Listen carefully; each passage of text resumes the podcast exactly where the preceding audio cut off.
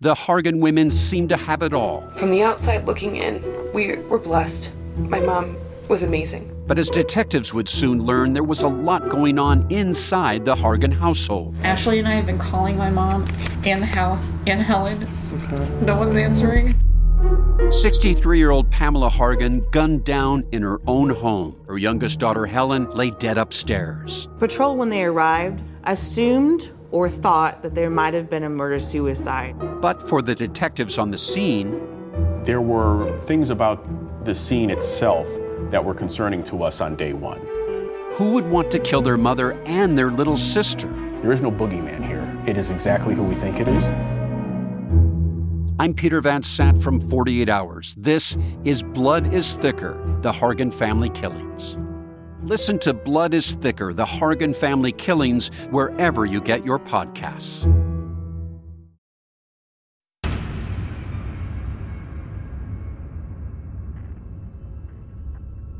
Welcome to Scary Mysteries, brought to you by New Dawn Films.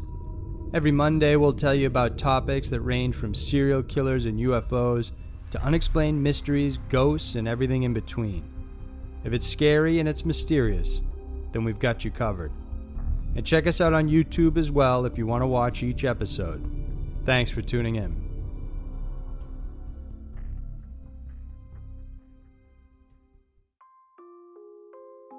Top 4 Real and Most Sinister Houses of Terror. Horror houses can be found at carnivals or during Halloween time. While they are made to scare those who enter, they are nonetheless simply meant to entertain. But there are real life houses filled with terror all around the world, built by crime, abuse, and even murder by some of the most heinous criminals that have ever lived. These are the top four real and most sinister houses of terror. Number 4. Darren Deon Vann. In 2014, 19 year old Affrika Hardy was found strangled and left inside a bathtub in a Motel 6. She left clues on her phone as to the identity of her killer, and they tracked down her perpetrator using those records, and this led them straight to Darren Deon Vann. Born in Indiana in 1971, Darren Deon Vann was once married to a woman 16 years his senior. They eventually divorced in 2009 after Vann's multiple brush ins with the law. He'd been in and out of jail, including serving five years for sexual assault in Texas, and was other than honorably discharged from the United States Marine Corps. The moment Darren was taken by police and questioned about his involvement in the death of Miss Hardy, he caved and admitted to the murder. Not only that, but to their surprise, he also admitted to killing six other women and told police he would lead them to every single one of the bodies in return for a lighter sentence. Vann's victims were mostly prostitutes. He would hire them through an escort service and use the moniker Big Boy Appetite. Once he met with the women, he would beat them up and then torture them. Once satisfied, he would kill them, and his method of disposal was to leave their dead bodies in abandoned houses and buildings all across Gary, Indiana.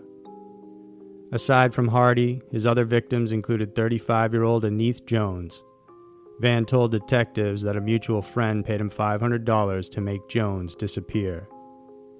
Vann called her several times before meeting her at a house and admitted to having sex with her before strangling her to death.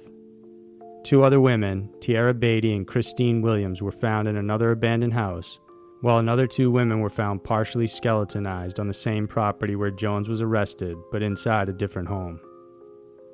Meanwhile, another victim was located in another abandoned house, and because the last three bodies were so badly decomposed, they still remain unidentified. Currently, Darren remains incarcerated while awaiting his trial for the murders of Hardy and Jones. When asked why he did it, he explained that he killed the women because of his resentment over serving prison time in Texas for assaulting a prostitute, something he felt he didn't deserve. Number 3 the Sultan's Palace, Gardette Laprete House.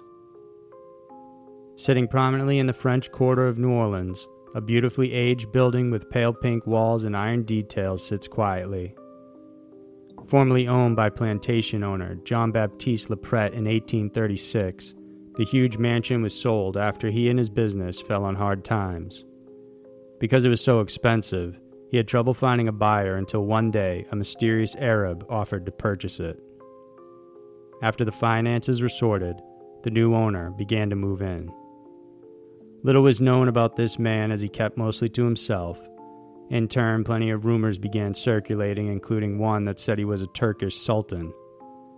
The first things the neighbors noticed were the preparations prior to the owner moving in. A fence and gate were added, and the windows were installed with heavy draperies and locks. The balconies were permanently closed, and large trunks, as well as young women, boys, and servants, started coming in. The noise, music, and parties would last all day and all night. There was rarely a time when the neighborhood couldn't hear sounds from the home, which came to be known as the Sultan's Palace. However, one early morning, a woman was walking past the house when she noticed something odd. The place was eerily silent. She approached the gate and noticed it was partially open and then on the steps of the front door, a pool of blood was dripping, coming from the inside. Horrified, she rushed to the police, and when they came and opened the front door, they were shocked at what they saw. There was not a single inch of the house that wasn't covered in blood. Corpses of men, women, and children were everywhere, their bodies hacked into so many pieces it was difficult to determine just how many victims there were. Upon examination, all the women and young boys had been sexually assaulted, this included the guards the Sultan brought with him. They too were raped before violently being hacked to pieces. As for the Sultan, his body was found in the courtyard, his hands sticking out from the ground. Apparently, he had been buried alive while his lungs and throat were filled with dirt. As it turns out, the Sultan was actually not a Sultan at all, but the brother of one. He had fled his home country, stealing his brother's harem and possessions. Many speculate that it was his brother that sent assassins to kill him and murder everyone inside. Meanwhile, others believe pirates whom the Sultan had dealings with attacked the home. The house still stands today, and whatever the truth may be, there's no doubt that the Sultan's palace at the French Quarter was a home filled with unspeakable horrors. Number 2. John Wayne Gacy's Crawl Space. Dubbed as the killer clown, there's hardly any person in America that hasn't heard of Gacy's notorious crimes. John Wayne Gacy was known to his neighbors, friends, and family as a charming, hardworking, and responsible man, but he was hiding a deep and very dark secret. Gacy suffered from a troubled childhood, growing up with an abusive, alcoholic father. In August of 1967, when he was 25 years old, he lured 15 year old Donald Voorhees to his home, gave him alcohol, and convinced the young man to perform sexual acts on him. He went on to lure other young teenage boys this way, sometimes even paying them up to $50 each. But Voorhees reported the incident to his father, who subsequently told the police. Even though he fought the allegations, Gacy eventually pled guilty to one count of sodomy and was sentenced to 10 years in prison. The same day he was indicted, his wife filed for divorce with alimony and full custody of their children. He would never see them again. Gacy was put on probation and let out early for good behavior. There were two conditions to his parole. He was to move back to Chicago and observe a 10 p.m. curfew. But soon after he moved, he was arrested again for sexual assault of a young boy he picked up at a nearby Greyhound terminal. The charges were dropped, however, because the youth never showed up for court. He soon remarried and had two daughters. His life at this time was perfect looking on the outside. He was happily married, had a successful business, and even managed to meet the First Lady, Rosalynn Carter. It was also at this time when he started to wear a clown costume and perform at parties, hospitals, and charitable events. He taught himself how to paint his makeup, but professional clowns noted that Gacy painted his face with sharp corners instead of rounded ones, which were more ideal as to not scare the children. By 1975, Gacy admitted to his wife he was bisexual, and this led to their divorce. After that, Gacy increased the frequency of what he called cruising, when he would pick up teenage boys, bring them home, and rape them. He selected most of his victims right from his employee pool because his business conveniently employed a lot of high school students and youths. His first attempt was to abduct and rape 15 year old Anthony Antonucci, Gacy visited him at home because he had injured his leg, then got him drunk, wrestled him to the floor, and placed handcuffs on him. Anthony retaliated, fighting to obtain the keys, and actually managed to place the handcuffs on Gacy and then threatened to call the police. Gacy promised to leave if the handcuffs would be removed, so Anthony agreed and the killer clown left. A week later, another employee from PDM, which was Gacy's business, disappeared. Gacy would become more active in his abductions, and they could happen days or even just hours apart. His MO would be to lure the boys to his home or simply take them off the street. He would stuff their mouth with cloth or their own underwear to keep them quiet, and then rape and torture them before killing them by wrapping a tourniquet around their throat. This is what Gacy called his rope trick. He would bury his victims right in his home, sometimes placing their bodies under his bed for a day or two before moving them down to the crawl space. When police finally arrested him, they discovered a total of 26 bodies buried under his house. Other victims were stuffed in his garage and dining area. When he finally ran out of space in his home for the bodies, he opted to throw them in the Des Plaines River. He admits to doing this to five victims, but many speculate there were many more. Gacy was finally arrested after he broke down, suffering pressure from cop surveillance. A warrant was issued for his home for illegal possession of marijuana because they didn't have solid evidence about his crimes. In the end, he was charged with 33 counts of murder, the most of any serial killer charged in the U.S. John Wayne Gacy was found guilty on all accounts and died via lethal injection on May 9, 1994. Number 1. H. H. Holmes Murder Castle. Most of you may not know who H. H. Holmes is. Over time, his name has been lost in history, but his murderous crimes and his infamous murder castle have lived on in infamy. H. H. Holmes was a con artist, bigamist, and the first modern day serial killer in every sense of the word. He constructed his famous murder castle, a hotel he deliberately created to trap and kill his victims. When Holmes arrived in Chicago in 1886, he began working as a pharmacist and started building his famous hotel. It was dubbed the World's Fair Hotel because it was close to the site of the World's Fair and designed to house various attendees. The bottom portion was a commercial space where Holmes ran his pharmacy, selling magical water that could cure any sickness.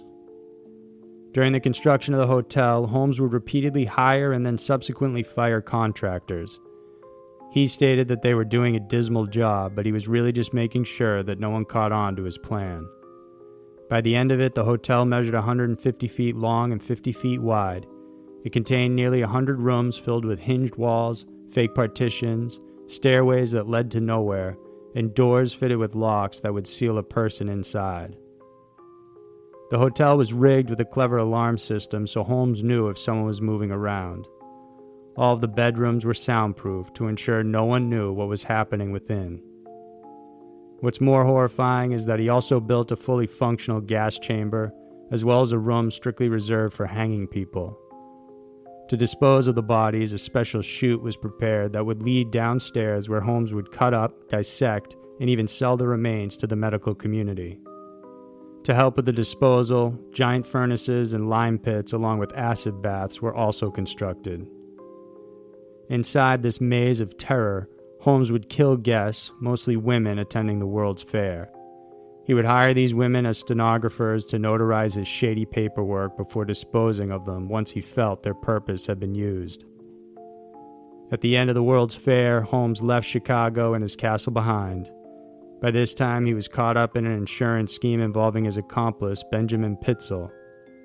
Although Benjamin was initially part of the scheme involving one of the victims in Murder Castle, Holmes ended up killing him and collecting on the $10,000 insurance payout. He also killed three of Benjamin's young children. The two girls he locked up in a trunk and fed a gas line hose where they died of asphyxiation. As for the little boy Howard, his remains were found burned in a chimney.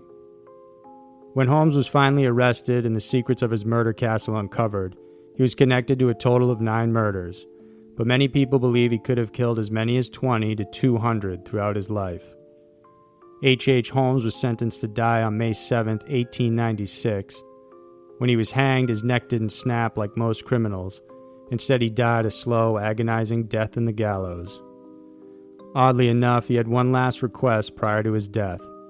Despite his panache for dissecting people, he asked his body be buried 10 feet deep into the ground and sealed in concrete to prevent grave robbers from dissecting his corpse. Those were the top four real and most sinister houses of terror. Horror houses are reserved for fun scares and making people jump, but many of them pull inspiration from these real life homes where some of the most twisted killers you could ever imagine lived, places you'd certainly never want to go into yourself. Thanks for listening, and remember to subscribe and check out Scary Mysteries on YouTube as well for additional videos. I'll see you next week.